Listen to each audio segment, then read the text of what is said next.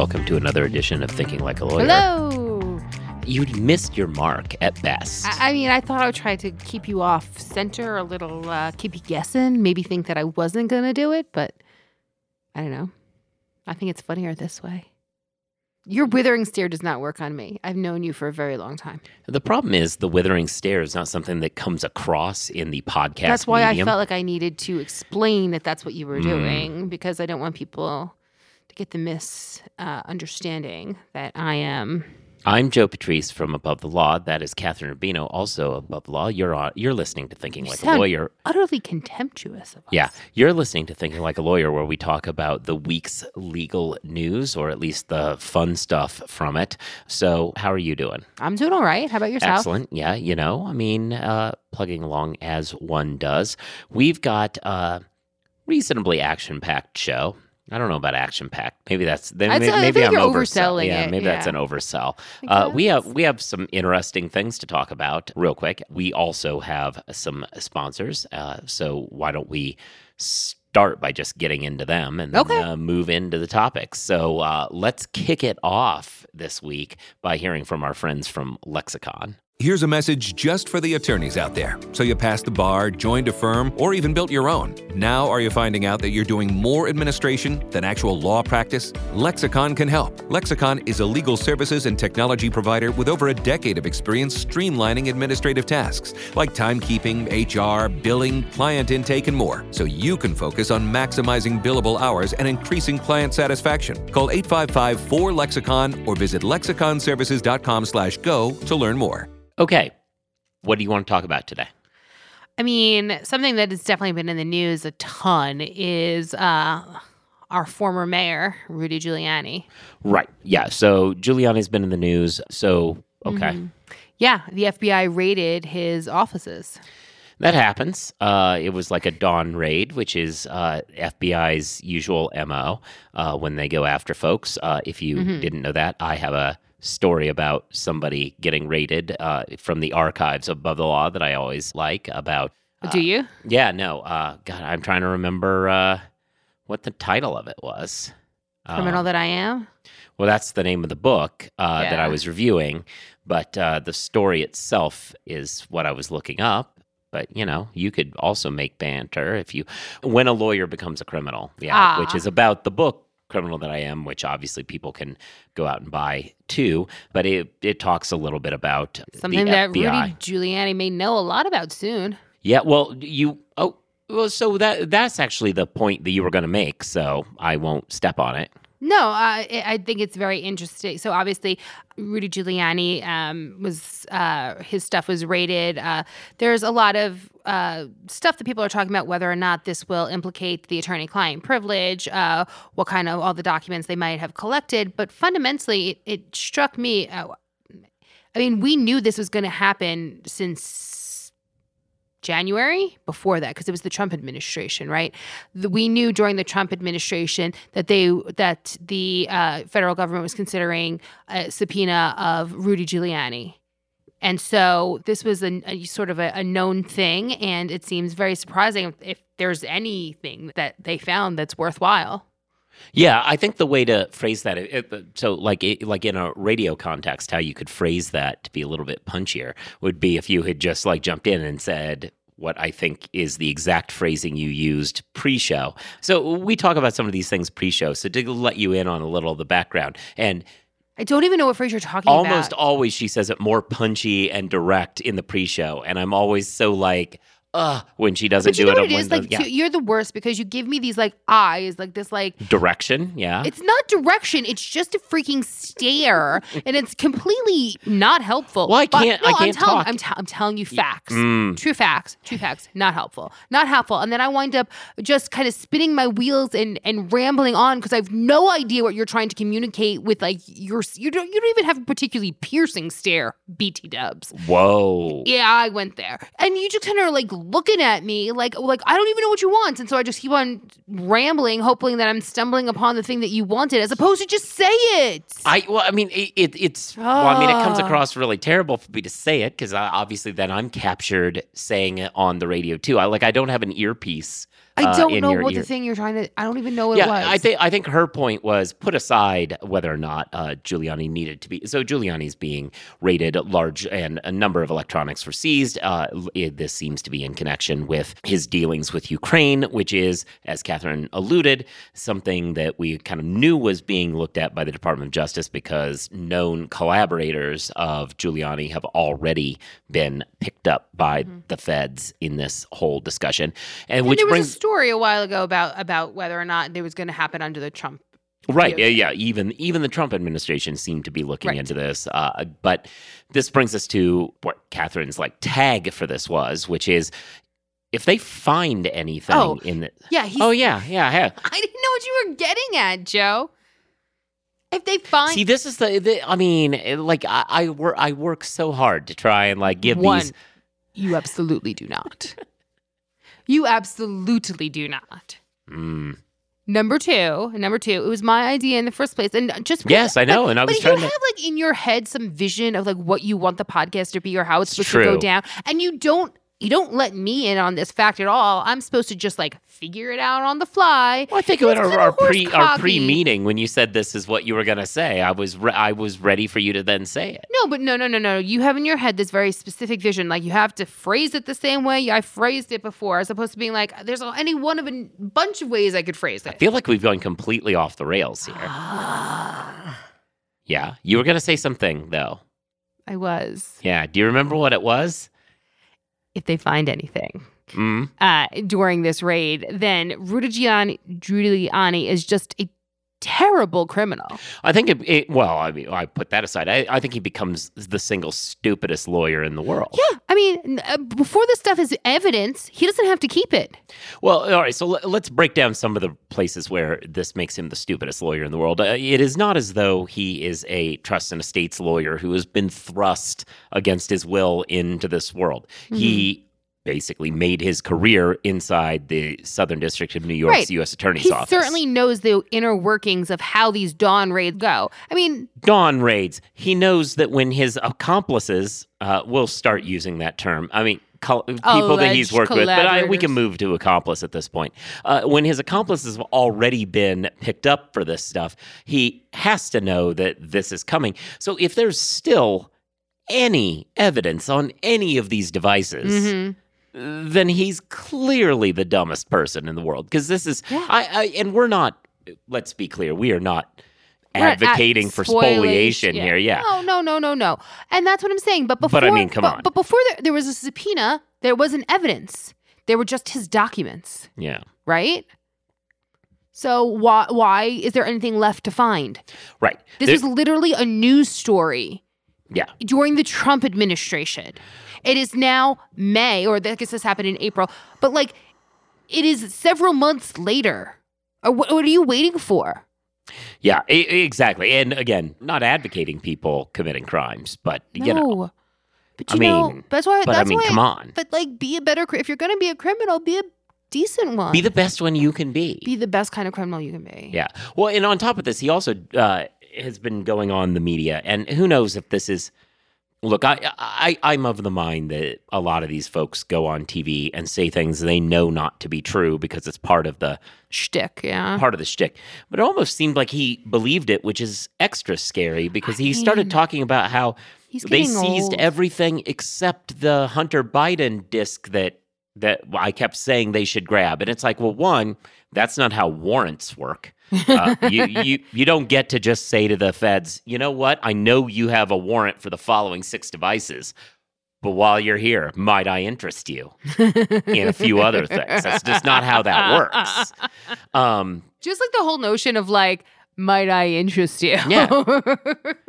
Look, I know you came here for these 6, and it's gonna kill me, but I can let you have. I can help you. I can help you out. Help me help you. One time only. Yeah.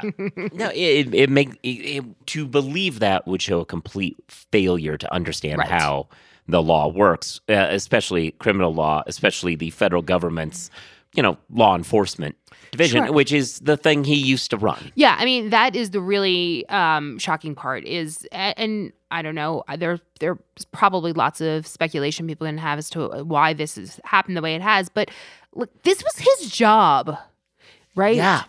For a while. That's like how for a long while. Like that's how he became whatever version of famous he was before he became mayor. If it sounded weird just there, right when I was talking, it was because I was rubbing my face with my hands in like sheer frustration. Sheer frustration with the stupidity of this entire I mean, listen, you were in your past life as a lawyer, you were a criminal, white-collar criminal defense. Yeah, you paused after the word criminal for a little too long for my liking. Yes, I did white-collar defense. Yes, plenty of room to make choices in your life. Go on. No, but so you have a better sense than some standard kind of corporate lawyers would have about how this all goes down.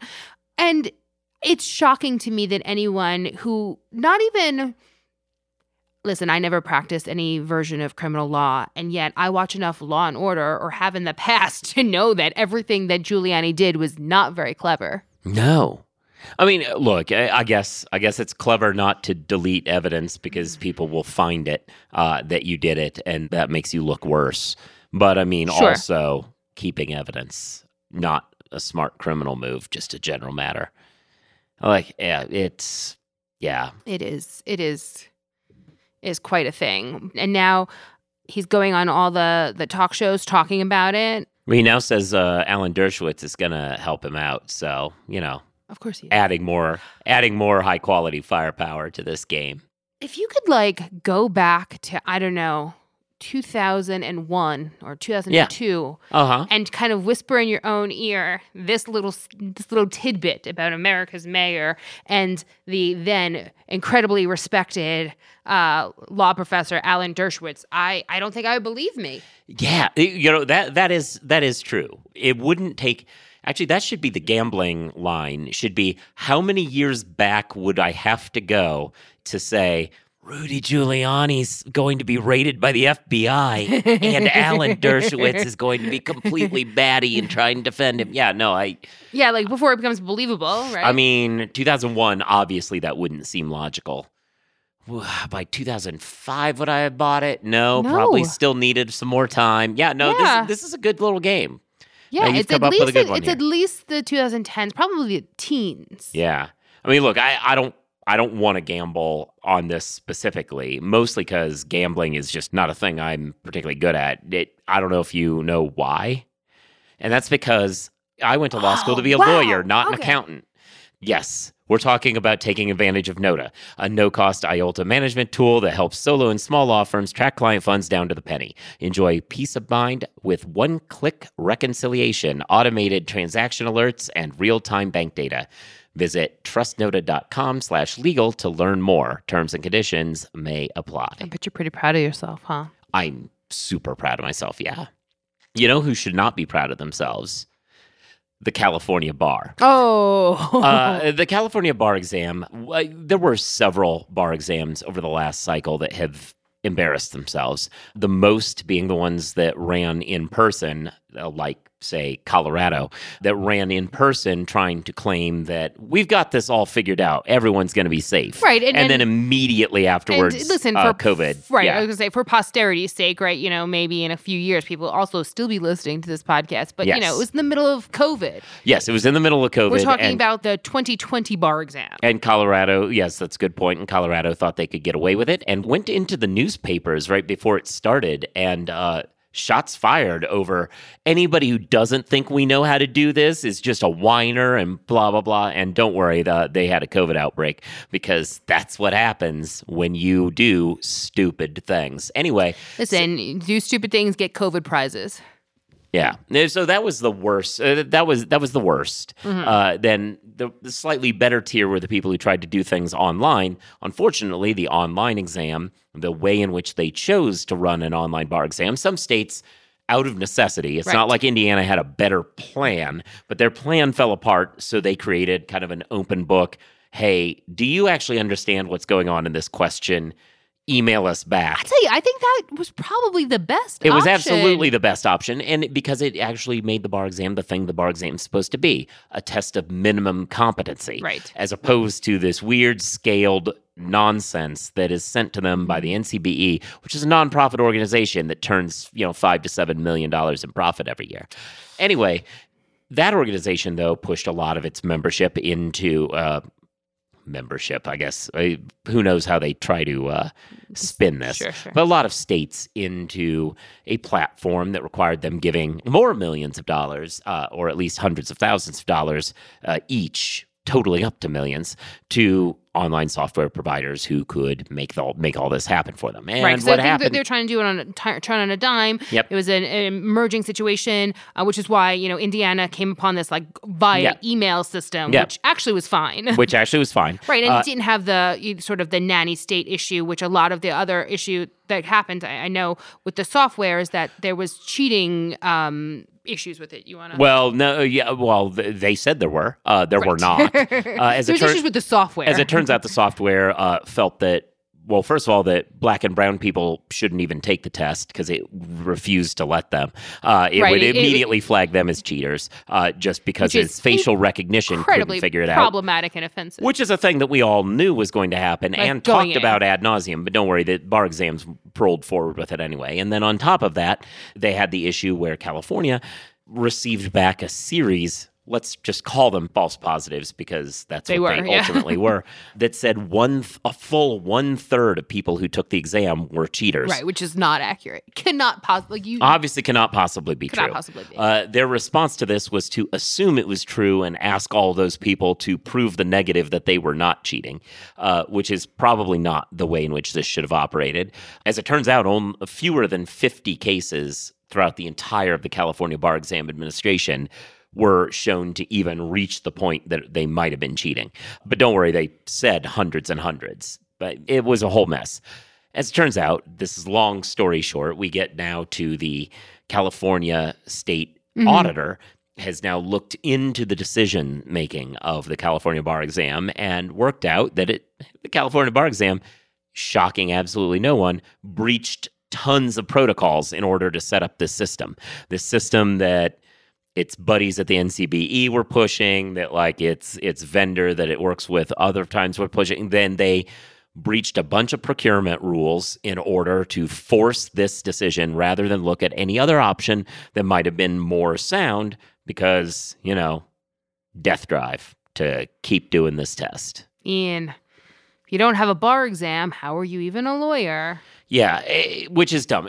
Look, to some extent, I will say, I get California's problem in that they allow non-ABA sanctioned schools to exist in their state. They're just Cal sanctioned. Seems like you have that problem there. They're just Cal sanctioned, and those folks have to go through some sort of test. And, obviously, since it's not ABA sanctioned, you're nervous about those folks becoming lawyers. Don't worry, they're not nervous enough to shut down California sanctioned schools. They're just nervous enough to force those kids to go into massive amounts of debt and then not pass the test, which is worse.